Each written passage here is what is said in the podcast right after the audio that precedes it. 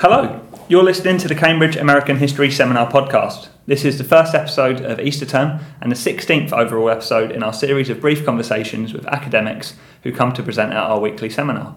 Thanks so much for listening.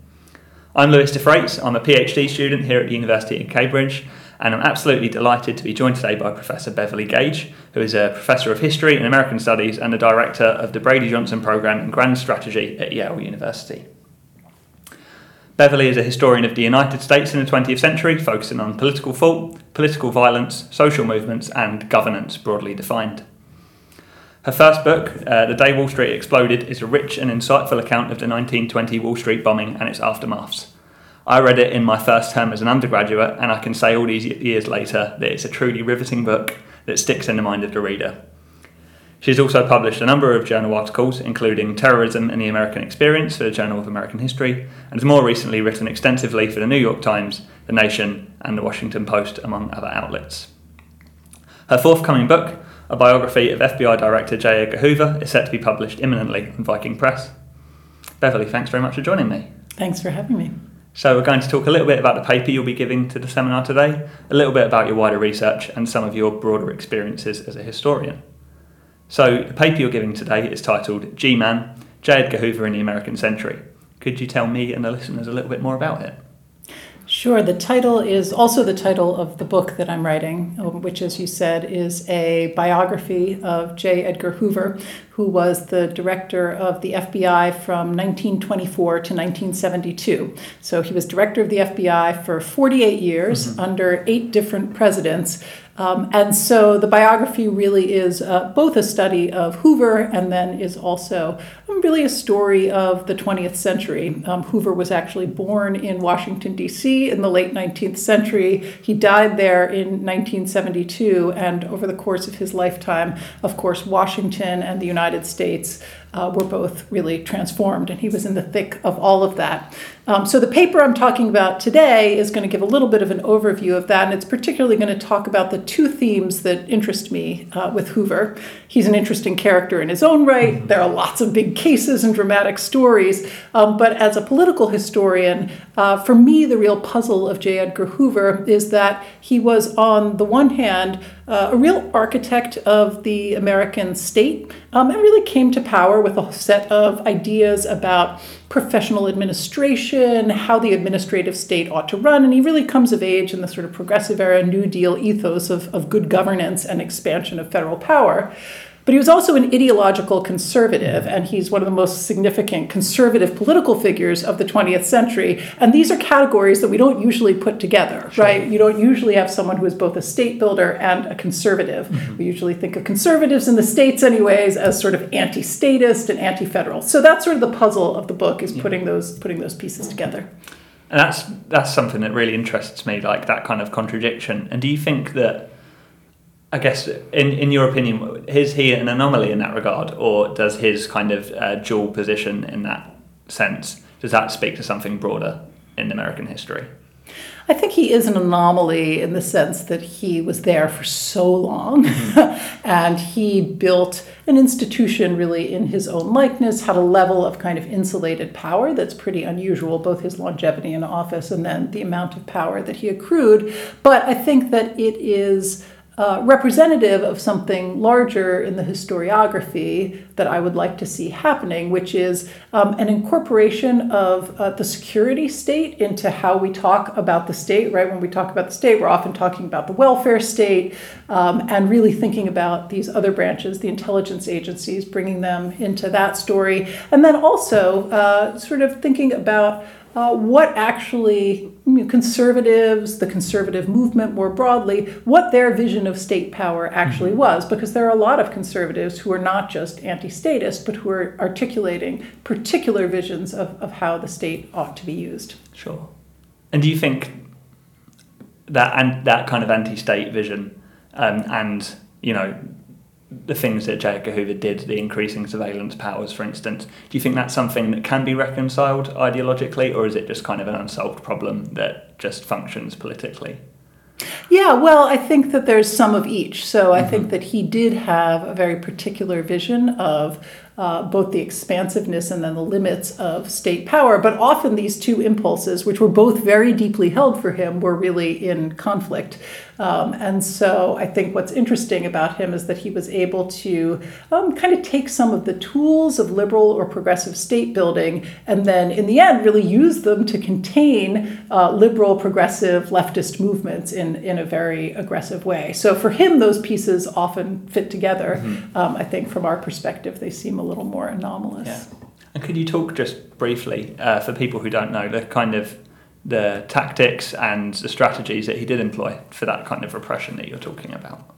Yeah, so Hoover was probably most famous as the great enemy of the American left, mm-hmm. uh, really starting in uh, in his very early years, um, in the teens and twenties, when he's uh, it, just in his twenties himself, and he became becomes the head of the uh, the radical division, this new sort of federal surveillance wing of the Justice Department. Um, but for a lot of his early career after that, um, he's less involved in kind of political crusades, and they really pick up again in the in the 1940s. Mm-hmm. Um, and at that point, his chief target is really the Communist Party, uh, and he engages in enormously widespread uh, surveillance, counterintelligence operations uh, against the Communist Party in particular. Um, I think what's also interesting about Hoover was that he was a very good publicist, mm-hmm. and so uh, his crusade against the Communist Party was not just uh, a matter of surveillance and kind of moving through the courts and gathering intelligence. But he was this enormous public figure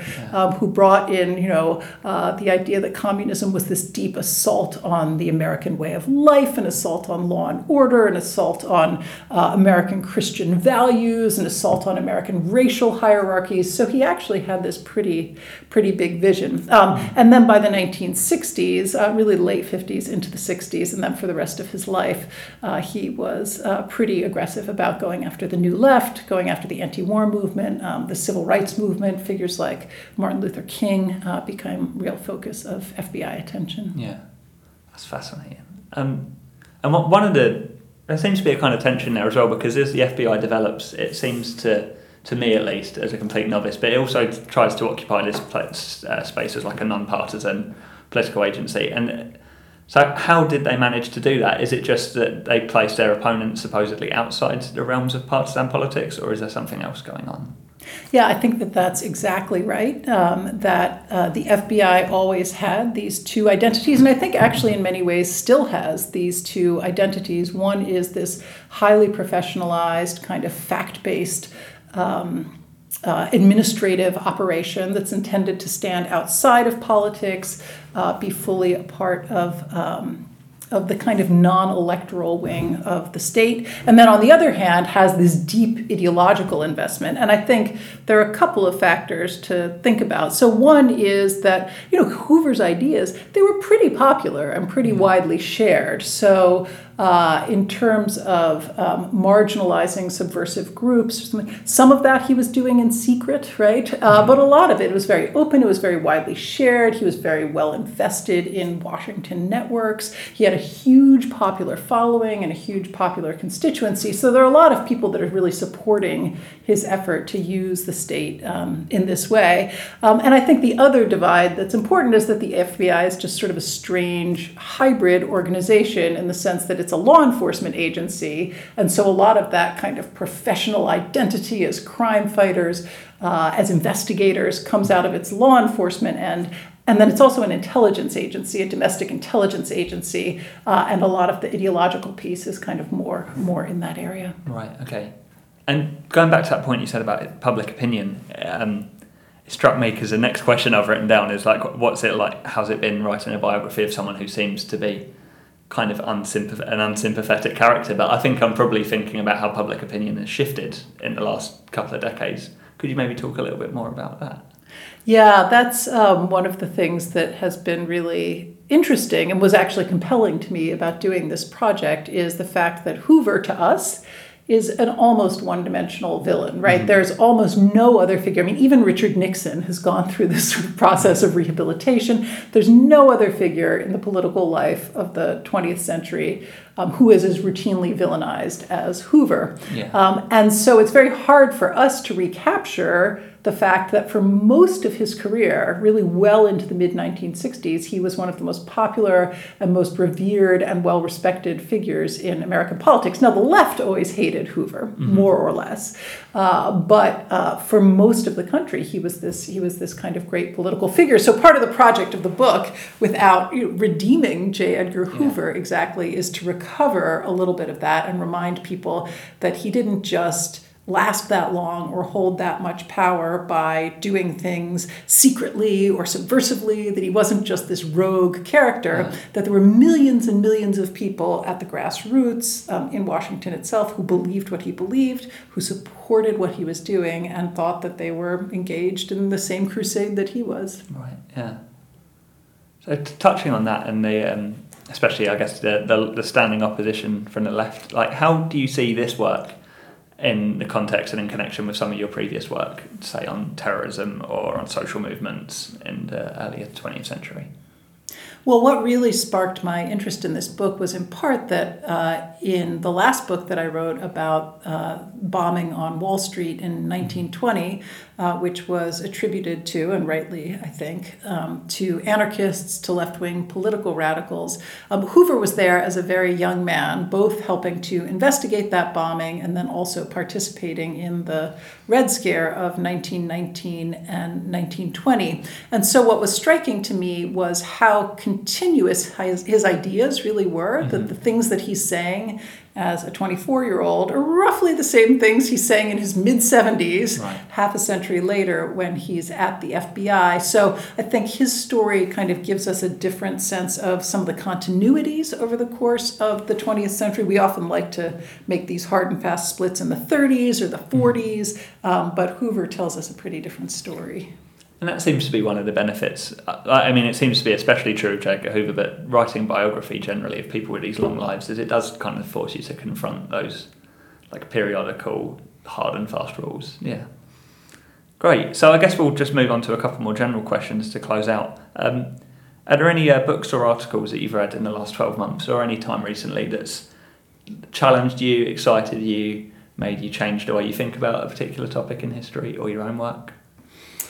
Um, yeah, I would say uh, there's a book called um, The Polarizers that came out. It's actually a political science book. Um, mm. It's not necessarily directly relevant to my own work, but uh, to the degree that one of the big crises in the US right now is over um, hyperpartisanship and polarization in politics. What's really interesting and compelling to me about that book uh, is that it shows a moment in sort of the 50s and 60s in particular when many people thought that uh, polarizing the parties, creating two distinctive parties with distinct ideologies was going to be a great idea, mm-hmm. uh, was going to solve a lot of the uh, problems of the political system in the mid century kind of uh, consensus politics, a sense of a closed system, an undemocratic system.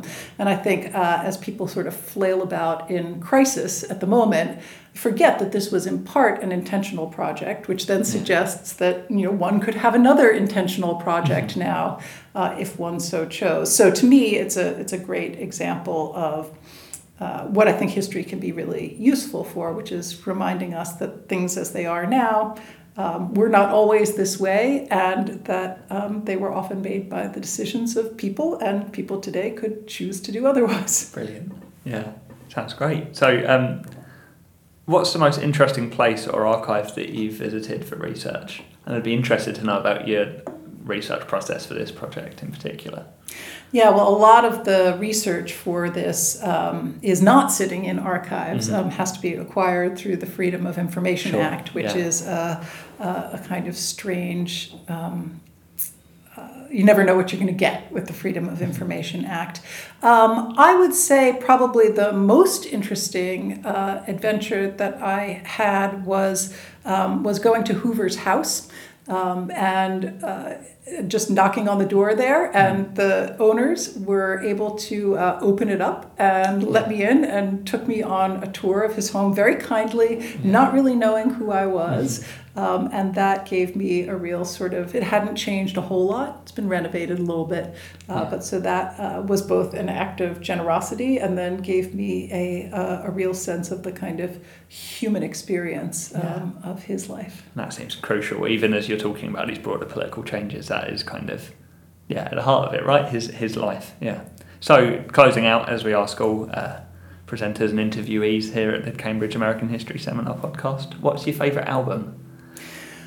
Well, that's a good question. Um, and I don't know that I would classify this as my favorite album, um, but I, in my, I teach a lecture class at Yale on uh, the United States in the 20th century, and I always try to start class with a, uh, with a song, a song that's somehow related to what we're doing in class. And I've been going back to um, a series of presidential campaign songs uh, that were all uh, recorded by one guy and his guitar, and he dug back in and started with George Washington and got up to the present. And uh, unbelievably, my son and I have listened to these on road trips Yeah. and learned to sing songs like Get on a Raft with Taft and many other strange and uh, wonderful discoveries from the past. Brilliant. So what's the name of the singer? Do you remember? Uh, his name is, I believe it's Harry Brand. Uh, and the first name might be wrong, but uh, his last name is definitely Brand. Great. Oh, no, it's Oscar Brand. Oscar Oscar Brand. yes. Oh, I'm yes. sure he can expect a spike in his listenership in the next week or so. Great. Well, Beverly Gage, thanks very much for talking to us today. We're really looking forward to the seminar later and, of course, to reading the book when it comes out. Okay, thanks, Lewis. Great. Thanks very much.